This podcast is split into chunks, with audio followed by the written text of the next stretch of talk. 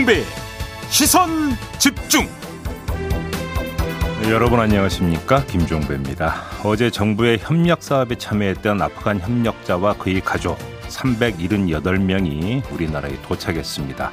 오늘 오후에는 수송기 좌석 등의 문제로 늦게 출발한 13명이 마저 들어오는데요.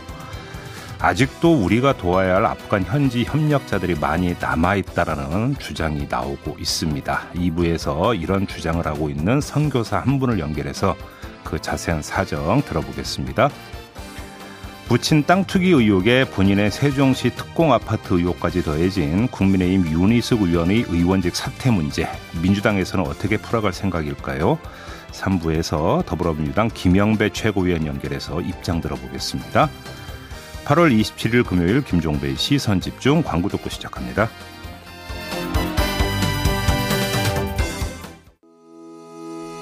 시선 집중은 촌철님들의 다양한 목소리를 기다립니다. 짧은 건 50원, 긴 건 100원인 문자 메시지 샵 8001번, 스마트 라디오 미니와 유튜브 라이브로도 시선 집중과 함께 하실 수 있습니다.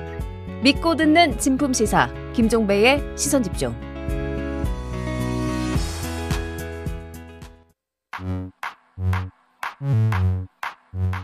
뉴욕에 뉴욕타임즈가 있다면 시선 집중에는 JB타임즈가 있다 촌철살인 뉴스 총정리 JB타임즈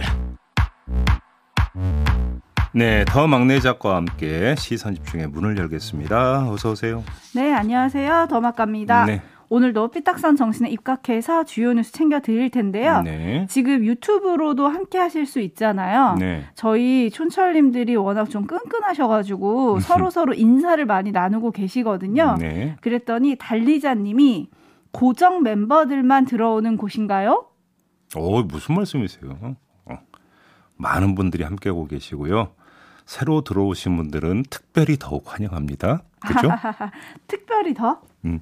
네, 기존 촌철님들도 사랑합니다. 꼭 많이 그렇게 많이 해가, 들어와 주시고. 꼭 그렇게 해가 넘어가요, 넘어가. 네, 네 알겠습니다. 음. 그리고 오르니 인큐님이 음. 미라클 작전 성공으로 아프간 특별기여자 입국에 뿌듯한 아침입니다. 매일 이렇게 기분 좋은 소식으로 행복한 하루가 되었으면 좋겠네요. 네. 라고 인사를 보내주셨습니다. 예.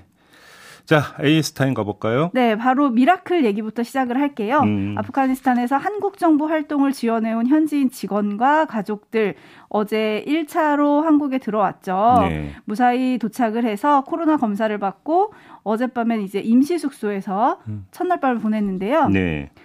어, 어제 이 소식을 우리가 전하면서 제이비가 난민이 아닌 특별 공로자로 칭한 이유가 뭔지 그 지원 규정과 근거도 명확해야 한다고 하셨잖아요. 예. 박범계 장관이 이들이 도착하기 전에 인천 공항에서 직접 기자회견을 열었습니다. 네. 이번에 입국한 아프간인들에게 특별 기여자라는 지위를 주고 장기 체류할 수 있는 자격을 부여하기로 했다. 으흠. 이를 위해서 출입국 관리법 시행령 개정에도 착수를 했고 대한민국 국익을 위해서 기여한 조력자이기 때문에 생계비, 정착지원금, 그리고 교육 등에 대해서 난민보다 더 많은 배려가 있을 것이다라고 했거든요. 네. 제이비 이제 좀 명확해진 겁니까?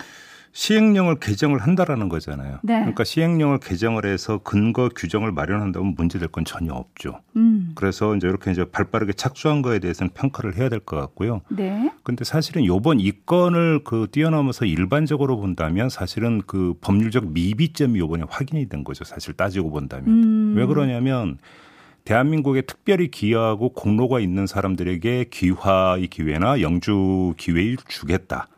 그렇게 된다면 당연히 여기에는 뭐가 따라붙어야 되는 거야? 지원이 따라붙어야 되는 거예요. 그렇죠. 아니겠습니까? 그렇죠. 네. 근데 지금까지 지원 규정이 없었다라는 거잖아요. 네. 이제야 만든다라고 하는 음. 점에서는 아, 요 계기로 지금 법률적 미비점이 확인이 된 거고 차제에 고칠 때 좀 확실하게 고쳐라. 이 말씀을 좀 드리고 싶습니다. 네, 확실하게 고쳐라. 음. 네, 3250님이 어, 특히 아이들이 많이 왔던데 네. 이들의 앞날을 축복합니다라고 의견을 보내주셨는데요. 예. 신생아도 있었고 인형을 꼭 안은 어린아이들이 좀 많이 보였잖아요. 네. 그 인형은 법무부 직원들이 또 준비한 선물이었다고 음. 하더라고요. 아, 세심하게 배려를 많이 했네요. 네, 예. 그런데 네. 라디오 헤드님이 음. 미라클 작전 끝나자마자 IS 폭탄 테러라니라고 보내주셨는데 그, 러니까요 사망자도 지금 굉장히 많은 상황이라서 예. 아, 여전히 아프간이 불안하고 음흠. 더 불안해질 수도 있다 이런 생각이 들더라고요. 그렇죠. 네, 그런데 아직 아프간에 한국을 도운 협력자들이 더 있다. 이들도 도와야 한다 이런 목소리가 나오고 있고 이거는 아까 오프닝에서 예고해 주신 대로 음. 2부에서 잠시 들어보도록 하겠습니다. 알겠습니다. 자 뉴스와 분석이 함께하는 JB타임즈 본격적으로 시작을 할 텐데요. 오늘 주목할 첫 번째 뉴스는 어떤 건가요? 어젯밤에 JTBC가 보도한 내용이 있습니다. 윤희숙 의원 아버지, 그러니까 세종시 땅을 사들였다는 그 아버님 있지 않습니까? 네. 이분을 직접 인터뷰를 해서 보도를 했는데, 아, 이 윤희숙 의원 아버지가 JTBC 기자한테 뭐라고 이야기를 했냐면 그대로 읽어드리면 이렇게 되어 있습니다. 투자, 어, 투자할 때를 모색하다가 보니까 신문을 보니까 건물이 나와 있더라고. 그래서 방이 8개다. 그래서 이 여덟 개를 임대료 받으면 먹고 살겠다. 네. 그렇게 판단해서 그걸 보러 갔는데 현재 가서 보니까 땅을 사면 앞으로 산업단지가 생기고 음. 그 건너에 뭐 전철이 들어오고 어? 네. 또 농사를 지으려고 생각을 했는데 농사 짓다가 보면 이럴 수도 있겠다. 욕심이 생겼다. 음흠. 그래서 땅을 사들였다. 지금 이렇게 돼 있습니다. 네. 그러니까 정리를 하면 그러니까 이제 노후 생계 차원에서 이제 임대 수익을 얻기 위해서 건물이 나왔다고 해서 갔는데 가서 보니까 산업단지가 생기고 전철이 들어오고 그래서 땅이 있더라. 그러면 더 이게 수익이 될 것 같다는 욕심이 생겨서 이걸 사들였다. 네. 이런 이야기가 되는 거 아니겠습니까? 네. 요 얘기는 유니석 의원이 엊그제 기자회견하면서 밝혔던 내용 아버님은 농사를 지으며 남은 생을 보내겠다는 소망으로 2016년에 농지를 취득했다. 라고 하는 해명과는 얘기가 좀 다른 거죠. 다르죠. 그렇게 봐야 되는 거 네. 아니겠습니까? 이렇게 놓고 본다면 윤희석 의원의 어떤 해명과 이 아버지의 토지 취득을 둘러싼 논란은 더욱 거세질 수밖에 없다. 네. 일단 좀 이렇게 봐야 될 것 같고요. 이미 여기에 농사가 목적이 아니라 수익이 목적이었다라고 아버지가 직접 이야기를 한 거잖아요. 따지고 그렇죠. 본다면. 이렇게 되면 논란은 더 커질 수밖에 없는 그렇죠. 거죠. 그렇죠. 투자 측면이 있었다. 그걸 고려했다 이런 말인데 네. 신토방님이 농지도 오가다 쇼핑이라고 보내주셨고요. 다솜이 엄마님 그러면 투기가 아닌가요?라는 이런 의견을 보내주고 계신데 네. 윤희숙 의원의 어머니는 YTN 취재진을 잠깐 만났습니다. 정식 인터뷰를 한 건 아니고요. 음. 상황을 설명을 했는데 남편이 귀농해서 집을 짓고 살자고 했지만 본인이 극구 반대해서 못 가게 됐다. 음. 남편도 개발이 되면 쓸모가 있을 땅이라고 설득했다고 말하기도 했다. 하지만 윤희숙 의원은 이런 사정을 몰랐다. 이런 얘기를 하기도 했거든요. 네. 근데 어쨌든 윤희숙 의원의 해명과 아버님이 땅을 산 이유는 조금 다른 거는 맞는 것 같아요. 그렇습니다. 네. 그리고 윤희숙 의원 본인에 대해서 또 아파트 특공 문제도 불거지지 않았습니까? 그러니까 어제 더불어민주당의 강준현 원내 부대표가 제기한 내용이 있는데요. 네. 기자회견을 통해서 뭐라고 주장을 했냐면 윤희수 의원이 KDI에 제작 중이던 재직 중이던 2014년에 이전 기관 특별 공급으로 세종시 아름동의 아파트를 2억 4,500만 원에 분양을 받은 다음에 네. 2020년 국회의원이 돼서 이 아파트를 전세 주고 서울에 살다가 임차인 코스프레를 해서 일약 스타덤에 올랐지만 세종에 특별 공급받은 아파트를 소유하고 있다는 사실이 알려지자 급하게 매각해서 2억 3,500만 원의 차익을 남겼다. 네. 이렇게 주장을 한 거죠. 네. 그래서 이제 본인과 아버지 땅은 사실 상관이 없다 그래가지고 이준석 대표나 국민의힘 지도부가 징계 대상에서 뺐던 거잖아요. 네. 그렇던 이준석 대표가 이 의혹에 대해서는 만약에 사실이라면 유니언 측에서 해명을 해야 할 사안이다 이렇게 음. 얘기를 했더라고요. 네. 특공 아파트 시세 차이 이거 어떻게 봐야 될까요? 근데 사실은 그 이거는 이미 알려졌던 얘기거든요. 그러니까 네. 구문이죠. 그 윤희숙 의원이 세종시의 아파트를 보유했다는 사실은 어느 정도 알려졌던 사실인데 네. 따라서 사실 그 자체가 아니라 민주당이 이제 이런 어떤 구문을 들고 나온 이유를 살피는 게 더 생산적일 것 같습니다. 구문을 들고 나온 이유. 자, 그 이유는 자명한 것 같은데요. 자, 부친 땅 매입 의혹이 파장을 일으키고 있는 상황에서 유니스 의원 본인의 문제를 던지면 어떻게 되겠습니까? 파장은 걷잡을 수 없이 더 커지는 것 아니겠습니까? 네. 바로 이 점을 이제 그 겨냥한 것이라고 해석을 해야 될 것 같습니다. 결국 지난 봄에 부동산 정국에서 당한 것을 되돌려준다. 뭐 이런 차원으로 해석할 수도 있을 것 같은데, 네. 근데 그것이 단순히 복수 열전 차원이 아니라 그 다가오는 대선에서 부동산 요인이 여권에 불리하게 작동하는 것을 막기 위해서 강력한 프레임을 선제적으로 쳤다. 음. 이렇게 해석할 수도 있는 거겠죠. 네. 뭐 이거는 정치공학의 측면에서는 충분히 어떤 그 구사할 수 있는 전략 아니냐 이런 뭐 어떤 그 이야기는 나올 수 있을 것 같습니다. 그런데 그럼 정치공학의 측면에서 전략적 측면만을 그럼 뽑아서 이야기를 한다면 네. 뒷문을 걸어 잠근 다음에 공격을 하는 게 사실은 축구에서의 원리죠. 어. 축구. 네. 그잖아요. 그러니까 뭐냐면 이 풀백 라인을 쭉 올렸다가 그러니까 기습입을 당할 수 있기 때문에 이제 뒷문을 얼마나 튼튼하게 걸어 잠그고 공세를 펴느냐 이게 축구의 기본 안 당한다 이거죠. 그렇죠. 그러니까 기본 원리인데 네. 민주당이 이것까지 고려하면서 지금 공세를 펴고 있는 것이냐. 요건 좀 따져볼 필요가 있을 것 같습니다. 아니라는 말씀이신가요? 왜 그러냐면 지금 탈당 권유를 했다가 지금 탈당 처리가 되지 않고 있는 의원들 문제 는 음. 어떻게든지 풀어야 되는 문제 아니겠습니까? 어떤 네. 식으로든지 이제 풀어야 되는 문제이기 때문에 요걸 지금 지적을 하고 있는 겁니다. 그러면 뒷문이 좀 뻥 열렸다? 그렇죠. 이제 문제는 이제 국민의힘에서 이 문제를 이제 치면서 맞불을 놓을 것이냐. 이게 앞으로의 관전 포인트가 될 거다 이런 말씀이죠. 네. 이런 이야기인 거죠. 민주당은 근데 왜 이 부분을 매듭 짓지 못하는 걸까요? 그러니까 문제는 이런 것 같아요. 자, 탈당 권유 대상에서 그래서 이제 탈당계를 낸 의원들이 있고 네. 버티고 있는 의원들이 있고 지금 그런 거 아니겠습니까? 네. 그렇게 된다면 일괄적으로 이걸 처리하기 위해서는 탈당 권유에도 불구하고 버티고 있는 의원들에게 어떻게 되는 겁니까? 강제적 징계에 들어가야 되는 건데 음. 문제는 진짜 그걸 추진할 수 있는 여력이 별로 없는 것 같아요. 음. 민주당 지도부 같은 경우가 네. 바로 그런 것이기 때문에 어, 탈당계를 냈던 의원들의 탈당계조차 아직 처리를 하지 않고 있는 거 아니겠습니까? 음. 그러니까 문제는 거기에는 이제 복잡한 내부 사정이 있는 것 같은데 요거는 잠시 후 3부에 더불어민주당 김영배 최고위원과 인터뷰가 예정이 돼 있습니다. 네. 요때 좀 한번 자세히 물어보도록 하겠습니다. 알겠습니다. 지금 이은하 의원, 아, 이은하 님이 민주당 의원이나 단속 잘하고 하세요라고 보내 주셨는데 네. 지금 말씀해 주신 대로 잠시 후 3부에 김영배 최고위원에게 좀 물어보도록 하죠. 그리고 네. 물어볼 게 또 있어요. 윤희숙 의원이 어제 이렇게 얘기를 했습니다. 사퇴쇼라고 비난하기보다 민주당이 본회의에서 가결해서 사퇴를 완성해 달라.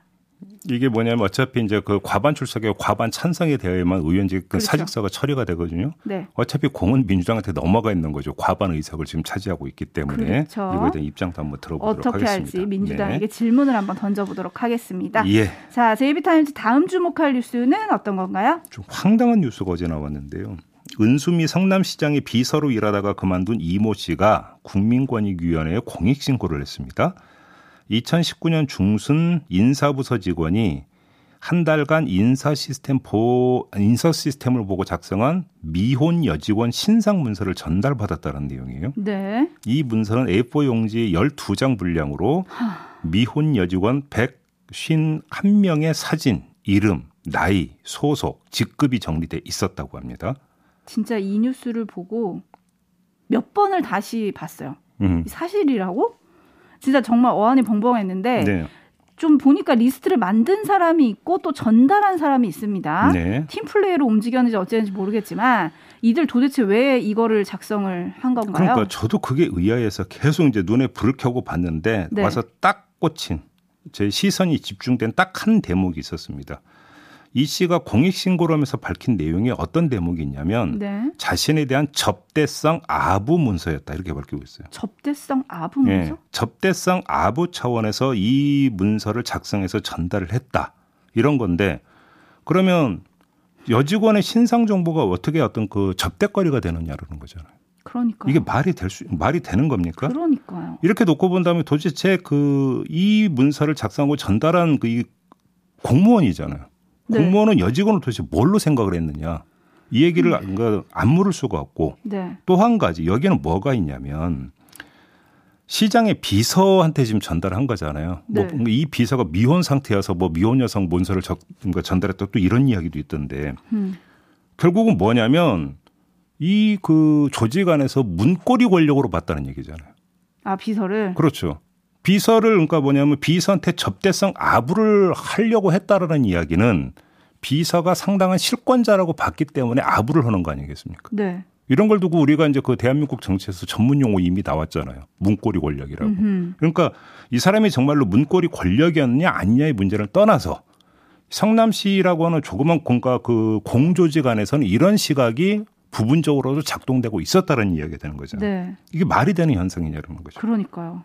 또 한 가지는 이 문서를 그 작성한 사람은 문서 전달 직후 7급에서 6급으로 진급을 했다고 하더라고요. 이것도 파악을 해야 됩니다. 네, 이거는 했는지. 네. 이게 그러니까 혹시라도 이 문서 전달과 연결되어 있는 건지 아니면 이제 때마침 어떤 진급 시기가 된 건지를 잘 모르겠습니다만 네. 이것도 그러니까 그 경위가 어떻게 되는지 이제 분명히 밝혀야 되는 내용인 것 같고요. 네. 아무튼 이 사건이 불거진 후에 은수미 시장은 내부 통신망에 사과 글을 올렸습니다. 음. 있을 수도 없고 있어서도 안 되는 일이다. 이러면서 피해자에게 사과를 했다고 하는데 성남시에서는 당연히 강력한 징계 조치를 해야 되는 거고요. 네. 이것과는 별개로 사법적 책임도 물을 게 있으면 끝까지 물어야 되는 사안이다. 이렇게 말씀을 드려야 될 것 같습니다. 당연하죠. 당연히 물어야 되고 음. 지금 성남시 공무원 노조 측은 비슷한 일이 혹시 더 있는지 뭐 내부 제보를 받을 계획이라고 하는데 네. 경찰이 수사에 착수를 했습니다. 그만큼 음. 누구의 지시로 왜 만들어졌고 여기에 쓰인 정보가 어디에 어떻게 쓰였는지 또 누구 손에까지 전달이 됐는지 음. 살펴봐야 될 게 한두 개가 아닌데 예. 지금 촌철님들도 다들 어이가 없으신가 봐요. 음. 다들 정말 어이가 없다 이런 반응을 보내주고 계신데 3097님 조선시대면 잡아서 곤장이라도 때릴 수 있는데 민주사니까 좋은 줄 알아라 이런 의견을 지금 보내주셨거든요. 예. 아 이게 진짜 말이 안 되잖아요. 이런 문서를 만들었다는 게 그리고 네. 공무원 노조 그 게시판이나 내부 게시판에 해당 뭐 여성 직원들과의 동료일 수도 있고 또는 성남시 공무원 그냥 동료잖아요. 다 그분들은 인권이 짓밟힌 기분이다. 아, 이런 당연히 글을 그렇죠. 지금 올리고 있다고 하시거든요. 그러니까요. 정말 말이 안 되는 일인 것 같고 네. 이하나 오구님은 별일이 다 많네. 도대체 미혼 여성 신상이 왜 필요한 거냐? 이런 의견 보내주셨고요. 예. 이순애님은 아 이거 약간 방송 용어 맞는지 모르겠는데 별 짓거리를 다 하네. 못났다. 음. 이렇게 보내주셨습니다. 조금 전에 한 분이 이제 조선시대였던 곤장이라도 쳤을 텐데 이런 지금 댓글을 달아주셨다고 하잖아요. 네. 그러니까 그때 어떤 봉건 시대의 어떤 그때 행태 풍습에 빗대면 딱 무엇인지 딱 떨어지는 어떤 그 이야기가 하나가 있는데 제가 차마 그 얘기는 못 하겠습니다. 그러니까 지금 그런 의견을 보내주시는 분들도 많은데 저도 차마 못 읽고 있었는데요. 네. 아무튼 경찰이 요거는 좀 명명백백하게 밝혀주셨으면 좋겠습니다. 네. 아 그리고 음. 은수미 시장은 사실 대통령 정책, 여성 정책을 보좌했던 사람이잖아요. 네, 네, 네. 확실한 대책도 마련을 해야 될 것 같습니다. 그렇습니다. 뿌리를 뽑아야 되는 거죠. 네. 네. 뉴스와 분석이 함께하는 제이비타임즈 다음 주목할 뉴스는 어떤 건가요? 국민의힘 의원 37명이 어제 기자회견을 했어요. 내용이 뭐냐면 추석 선물 상한가액을 현행 10만 원에서 20만 원으로 올리자 이렇게 음. 주장하는 내용이었습니다. 네. 그러니까 명절 대목만이라도 농축산물 선물가액을 20만 원으로 정례화해서 코로나의 영향으로 가라앉은 농축산업계 그리고 소상공인들에게 위안과 활력을 좀 불어넣어야 되는 거 아니냐 네. 이런 취지예요. 그러면서 이제 또 전례도 있다고 밝혔는데 지난해 추석 때 선물 상한가액이 한시 조정된 적이 있었다고 합니다. 네. 그래서 농식품 선물 판매액이 그 전년도보다 7% 금액으로 304억 증가한 4,600 46억 원이었다라는 점도 환기를 시켰습니다. 네, 국민의힘뿐만 아니라 민주당의 정무위원회 의원들도 올 추석 농수산물 선물 가액을 20만 원까지 올리자 이렇게 음. 합의를 했고요. 네. 전현희 국민위원장에게 공식 요청을 하겠다 이렇게 어제 밝혔거든요. 네. 지금 여야가 요건만큼은 한 마음이 된 건데 아 이걸 어떻게 봐야 될까요? 지금 쉽게 판단하기 힘든 문제일 수도 있을 것 같습니다. 일단 이 점을 먼저 봐야 될 것 같아요. 농축산업계나 소상공인만 생각을 하면 고개 끄덕여지는 측면이 있는 건 솔직히 좀 있, 는것 같습니다. 네. 왜냐하면 너무 상황이 어렵기 때문에 이렇게라도 좀 숨통을 틔워줘야 되는 거 아니냐 음. 이런 이야기 얼마든지 나올 수 있죠. 뭐 네. 뭐 인지상정의 차원에서라도. 네. 근데 그 주인공을 바꿔버리면 얘기가 완전히 다른데요. 음. 자 그러면 이 선물을 받는 사람들이 있을 거 아닙니까? 그렇죠. 선물을 받는 사람들이 누구냐면 일단 먼저 분명히 될 게 이게 김명란법 때문에 지금 이 이야기가 나오는 거거든요. 그렇죠. 그러니까 김명란법에 선물 상한액이 규정되어 있는 그 대상자들이 누구냐 음. 이걸 떠올리면 되는데 그냥 쉽게 공직자라고 칩시다. 네. 공직자들이 그러면 선물 상한가액을 올리면 그 혜택을 누가 보냐면 공직자들이 보게 되는 거예요. 음. 그잖아요. 음. 그 누구보다 청렴해야 하는 공직자가 앉아서 득을 본다는 얘기가 되는 거잖아요. 네. 어부지리를 얻는다는 얘기가 되는 거잖아요. 음. 이게 용납될 수 있는 것이냐? 요렇게 그러니까 초점을 여기에 놓고 보면 그거는 쉽게 고개 끄덕일 수 있는 문제가 아니거든요. 네. 그렇지 않습니까? 지금 제이비의 삐딱선 정신이 촌철님들과 통했어요. 음. 김영선님 그리고 나미님 등 음. 여러분들이 상한가 올려서 좋은 선물 받으시려고요? 이런 의견을 보내주셨거든요. 네. 설마 그렇겠냐마는 음. 네, 이런 의견들이 많다. 이런 의견 전해드리고요. 네. 국민권익위원회도 지난 월요일에 관련 회의를 열어서 의견 수렴을 했다 그래요. 음. 발표를 하지는 않았는데 네. 당시 회의에서는 부정적인 의견이 좀 높았다고 하는데 예. 이게 사실 매번 설이나 추석 때마다 있는 요구거든요. 음흠. 그리고 지금까지 몇 번 허용을 했는데 음. 이렇게 매번 허용하면 김영란법 취지가 좀 무색해지는 거 아니냐 이런 걱정이 좀 있다고 합니다. 그래서 상한가액을 올리려고 생각하지 말고 네. 농축산인이나 소상공인 입장에서는 많이 팔리면 그만큼 그 되는 거잖아요. 음. 그러면 판매를 촉진할 수 있는 방법을 찾아라. 네. 상한가액은 그대로 두고 이런 이야기가 더 현실적이고 사실은 김명란법 취지에도 맞는 게 아니냐. 요 얘기도 음. 따라붙을 수 있는 거겠죠. 어 그리고 아이디어가 하나 도착했네요. 네. 킹 라이킹님 음. 저희 단골 춘철님이신데 20만 원으로 상한가액을 올릴 게 아니라 음. 10만 원짜리를 두 명에게 5만 원으로 4명에게 이렇게 보내면 어떨까요? 그러니까 제가 그 얘기 판매를 촉진할 수 있는 방법을 한번 좀 찾아보라. 그 얘기가 바로 그거거든요. 네. 알겠습니다. 우리 네. 촌철님들이 더 똑똑하시네요. 자, 마무리해야 되는데요. 이번 주말 일본에서 동해바다 건너서로 시작하는 우리말 교가가 울려 퍼질지 주목됩니다. 음. 무슨 얘기냐 좀 궁금하신 분들 계실 텐데요.